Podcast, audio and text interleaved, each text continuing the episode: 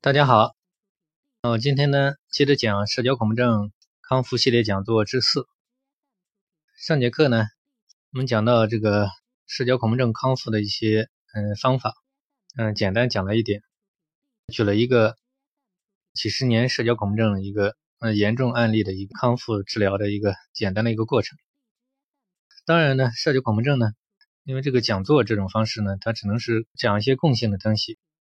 当然，真正的治疗其实还是要一对一的，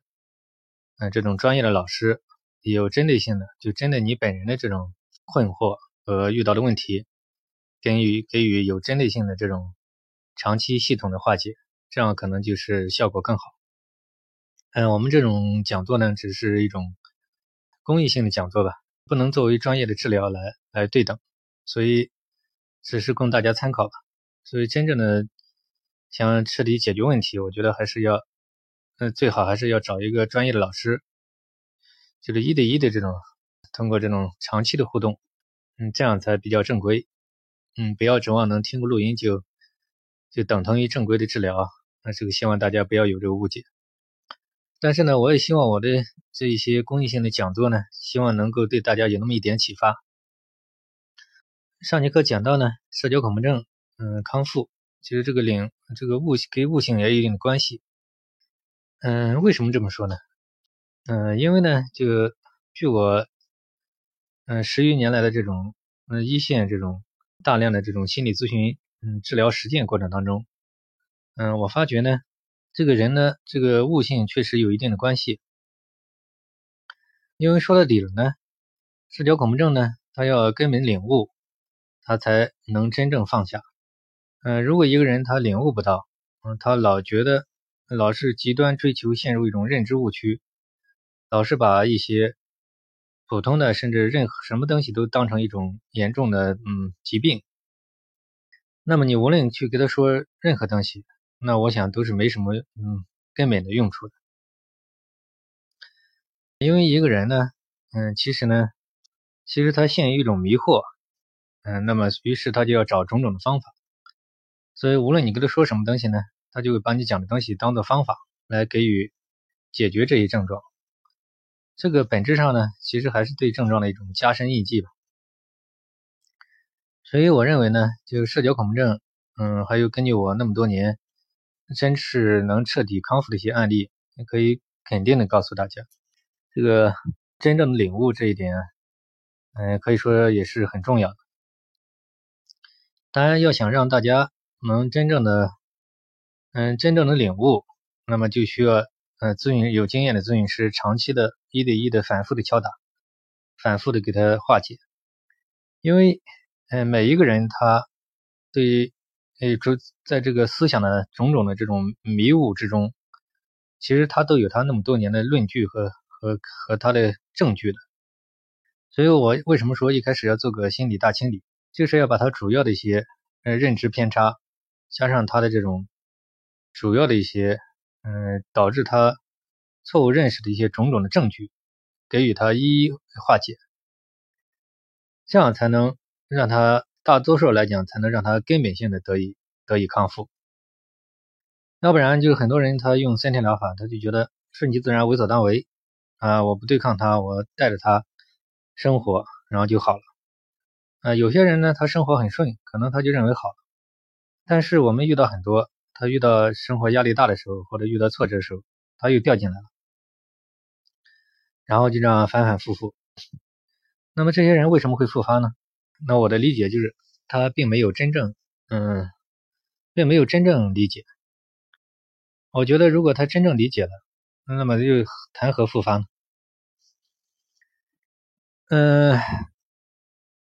因为社交恐惧症，嗯，说到底呢。这个东西呢，可以说就是，也就是一种自我、自我的一种一种定义、认知误区吧。呃，可以这样理解为，就是怎么说呢？就是一一般人不在乎的东西，呃，这样一些人呢，追求极端，然后给予给予定性，然后深陷其中，纠缠这样十年、二十年这样。所以说呢。如果他不能够从根本上领悟，那么我认为他他这个复发也是可以想象。所以，嗯，我这边治疗呢，为什么森田疗法，嗯，我也用，但是我觉得光靠森田森田疗法不行，因为森田疗法的，我认为它的缺少的最最重要的一点就是让人让人领悟这一点，就是就是他只是去去做，但是不知道为什么要顺其自然，为什么要为所当为。而且你真正理解了，也没有什么顺其自然、为所当为的。所以我觉得呢，这个问题呢是，嗯，问题的原因出在这里。那么社交恐怖症的人呢，一方面追求极端，一方面在自我的一些方面呢又不能嗯真正的理解和接受，然后内心呢对自己的一种排斥、抵抗，然后然后种找种方法给自己搏斗。所以他为什么会陷于内耗？其实跟这个跟他的错误的认识也有有这个根源也有问题的，所以我认为社交恐怖症彻底的康复，嗯，能够让他争取不复发的话，我觉得就是要在几个综合方面，嗯，不能着急，要一对一的让他真正的理解、学会掌握，然后就不存在复发复发问题了。嗯，强迫症其实也是一样，嗯，抑郁症、呃，焦虑症、那么疑病症。其实本质上，我觉得都有共性的东西。嗯，这些毛病我在嗯这么多年的治疗当中，嗯，已经在他们上反复验证，就是都需要这些综合的一对一的长期的，嗯，这种通过电话、微信啊，嗯，手机啊这种，嗯，在他的日常生活当中反复的给他，嗯，引导强化，才能给予彻底化解。因为很多人他领悟领悟不到最根本的层次，因为其实呢。普通人其实如果他陷入迷雾，嗯，也容易掉进来的。所以社交恐怖症说到底呢，其实是没什么的。其实本质上可以这样讲，嗯，可以这样讲是，可以说是，嗯，客观上来讲就是，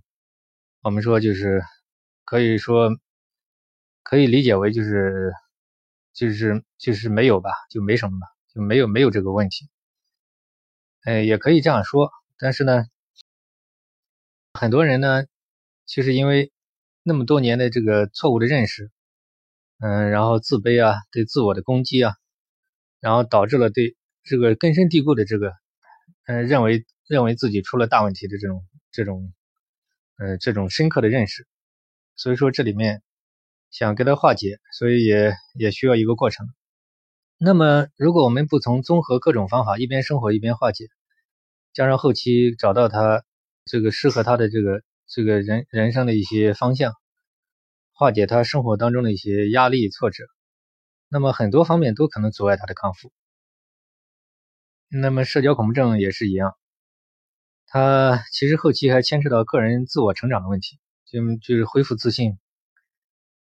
纠正他的这对对自我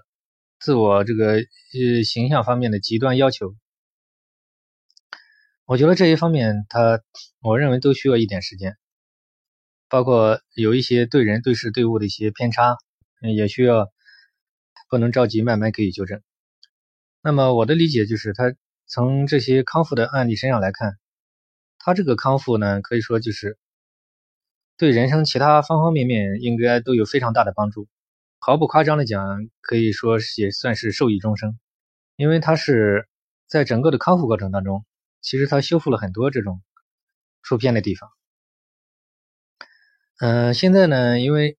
嗯，中国心理咨询可能嗯，包括国外的心理咨询，我们都有所了解，但我不太认同一种观点，比如像很多人他们嗯，老是嗯痴迷于这种精神分析，要分析他童年的什么什么经历，什么原生家庭什么的。我在我的大量的实践当中，我发觉呢，我觉得这个必要性也不是非常大。因为这个东西呢，抓住些主要的就可以了。如果过度的分析，反而容易陷入一种嗯解解决问题的一种偏差。嗯，严格意义上来讲，每一个人原生家庭都有问题，每个人成长的环境都会多多少少有些压抑。但是那已经过去了，所以说不，绝大部分人他不一定会得这种心理问题严重心理问题。所以我觉得。我觉得这个问题呢，我的理解就是也也不一定就需要给予给予深挖和解决。那么这个，那么就是社交恐怖症呢，其实我认为是会者不难，难者不会。如果抓住它主要的一些出偏的地方，给予有针对性的解决，那么我觉得就可以得到在很多人身上发现可以得到真正彻底的康复，甚至于它不存在复发。所以，所以我的理解就是，它它的根本原因并不一定就是在于所谓的什么从小到大给他挖掘出他童年的创伤。我可以负责任讲。社交恐怖症很多方面跟这是两码事情，压根就是不是同一回事，所以说就没有必要张冠李戴。我认为呢，就是要要抓住要点，嗯，还有现在有很多认知疗法，嗯，也有些就是割穴瘙痒，我感觉就是老是大量的认知要给予纠正。我我的感觉就是他出了什么问题就纠正什么问题，没有必要就是。什么认知都要给他，嗯，大量的认知都要给予纠正。那么普通人，嗯，我的理解，普通人他他没有社交恐怖症，他的很多认知方面他也有问题，但并不代表他就一定会得社交恐怖症。所以我认为这很多方面它也是两个概念，也没有必要就是混为一谈。行为主义疗法，我觉得这个东西呢，像脱敏暴露疗法，我觉得是可以配合的。就一边正常的这种，嗯，接触这种场合，一边不要逃避，然后教他一些方法，适应了就可以了。但有一种理论呢，就是带领他们大量的暴露，大量的脱敏。嗯，这个我以前也像集体治疗也也尝试过，但是我个人的观点，我可以讲，这个东西呢，呃，并不是社恐康复的要点。呃，因为呢，如果我刚才讲的那种根本性的理解没有给他嗯化解开来，那么即使他锻炼一辈子，嗯，他这个社恐也好不了。因为我们我这边我讲这话也是负责任的，我这边咨询嗯那么多年，有是有很多社交恐怖症，他们本身的工作就是老师啊，嗯，像这种经常就是针对各种场合嗯这种锻炼的脱敏，他们的锻炼脱敏暴露可以说就是是非常庞大的。但是为什么他社恐还是没好呢？所以说，嗯，我可以肯定的告诉大家，社交恐怖症康复的要点，就是我刚才讲的那个那个根本性的那种那个东西，那个要理解和化解、掌握，然后领悟。所以说，只要那些领悟了，然后正常的工作、生活、学习、交往，然后然后他就会获得成长，自然的教他一些方法，他就能适应就可以了，也没有必要就是。脱离根本去，只是纯粹的强调这种大量的暴露脱敏，大量的出手锻炼。我可以讲，就是，嗯，这个也是治标不治本吧。当然，这个是可以配合的，要标本兼治嘛，但它不是根本的东西。暴露脱敏，如果你不给他讲清楚，他可能深层次还是把暴露脱敏当做一种消除症状的方法。其实从长远来看，你就会发觉，他短期可能会有些呃些呃效果。但他长远来看，他感觉反而症状又会反反复复，原因就是在于就是还是不得要领，他只是治标不治本，就是他还没有搞清楚社交恐怖症到底是什么东西，所以说他会强调要只是靠什么大量的暴露脱敏就可以就可以康复，呃，这个在录音里面这么短时间很难讲清楚。还有一些观点呢，就认为森田顺其自然，为所当为就可以了。我刚才讲过，我觉得如果他不能够告真正理解一些根本的东西，只是顺其自然、为所当为，他会有效果，但是他会反反复复、千言难愈。我相信很多森田疗法的人应该有所体会吧。嗯，总归我觉得呢，需要综合疗法。这些疗法呢，我也不是反对他们，我只是觉得他们可能在某些方面可能是说对了，但是社恐的一些。嗯，真正的，嗯，真正真正的康复，我觉得需要综合的疗法，而且要有针对性的讲解。嗯，还要从社恐的康复的根本上来，来来设法着手。至于有些关照啊，关照我们这些也用过，什么打坐啊，什么坐禅，什么什么宗教疗法。嗯，总体我感觉呢，关照其实也是一种方法。它可能就是让你放弃抵抗，但其实跟森田疗法早期是类似的。嗯，但是我们在大量的实践当中发觉，长久来看还是要，呃，领悟那一块还缺乏，所以他不得要领，那只是关照。长远的来看，他会发觉效果还是不理想，它会有一定效果，到一定时候就就进行不下去。我觉得从根本上来讲，就是他还是没，我觉得他还是嗯没理解吧，就是他都没搞清楚社恐到底是什么东西，所以还是把它当做一个义务来去想通过关照来化解它。那这个那是没有用的。那长久来看，就是你无论用任何方法，如果你不能领悟，用任何方法，其实还是在深层次的，还是在抵抗，可以强化它。我认为呢，就是需要综合疗法，原因就在这里。还有一种观点认为，就是社恐、强迫这些东西跟人的性格有关。我在大量的实践当中，我发觉呢，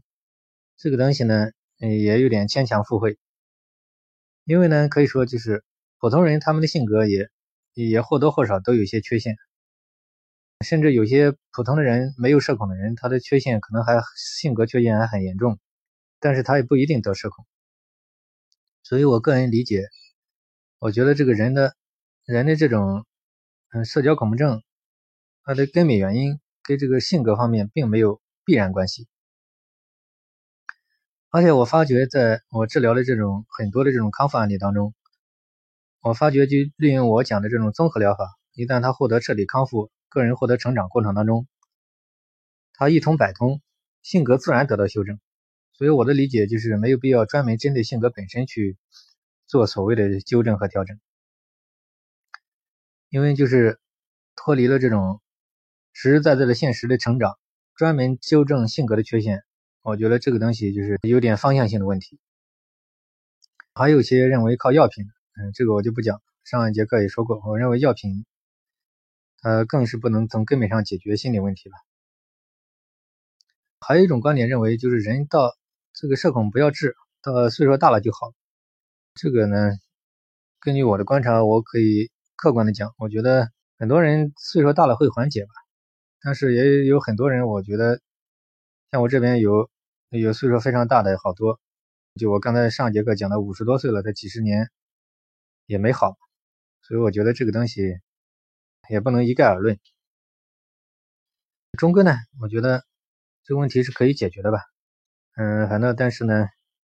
这个东西呢也不能着急，嗯，需要方法，需要慢慢的一步步的得以化解。今天就讲到这里啊，谢谢大家。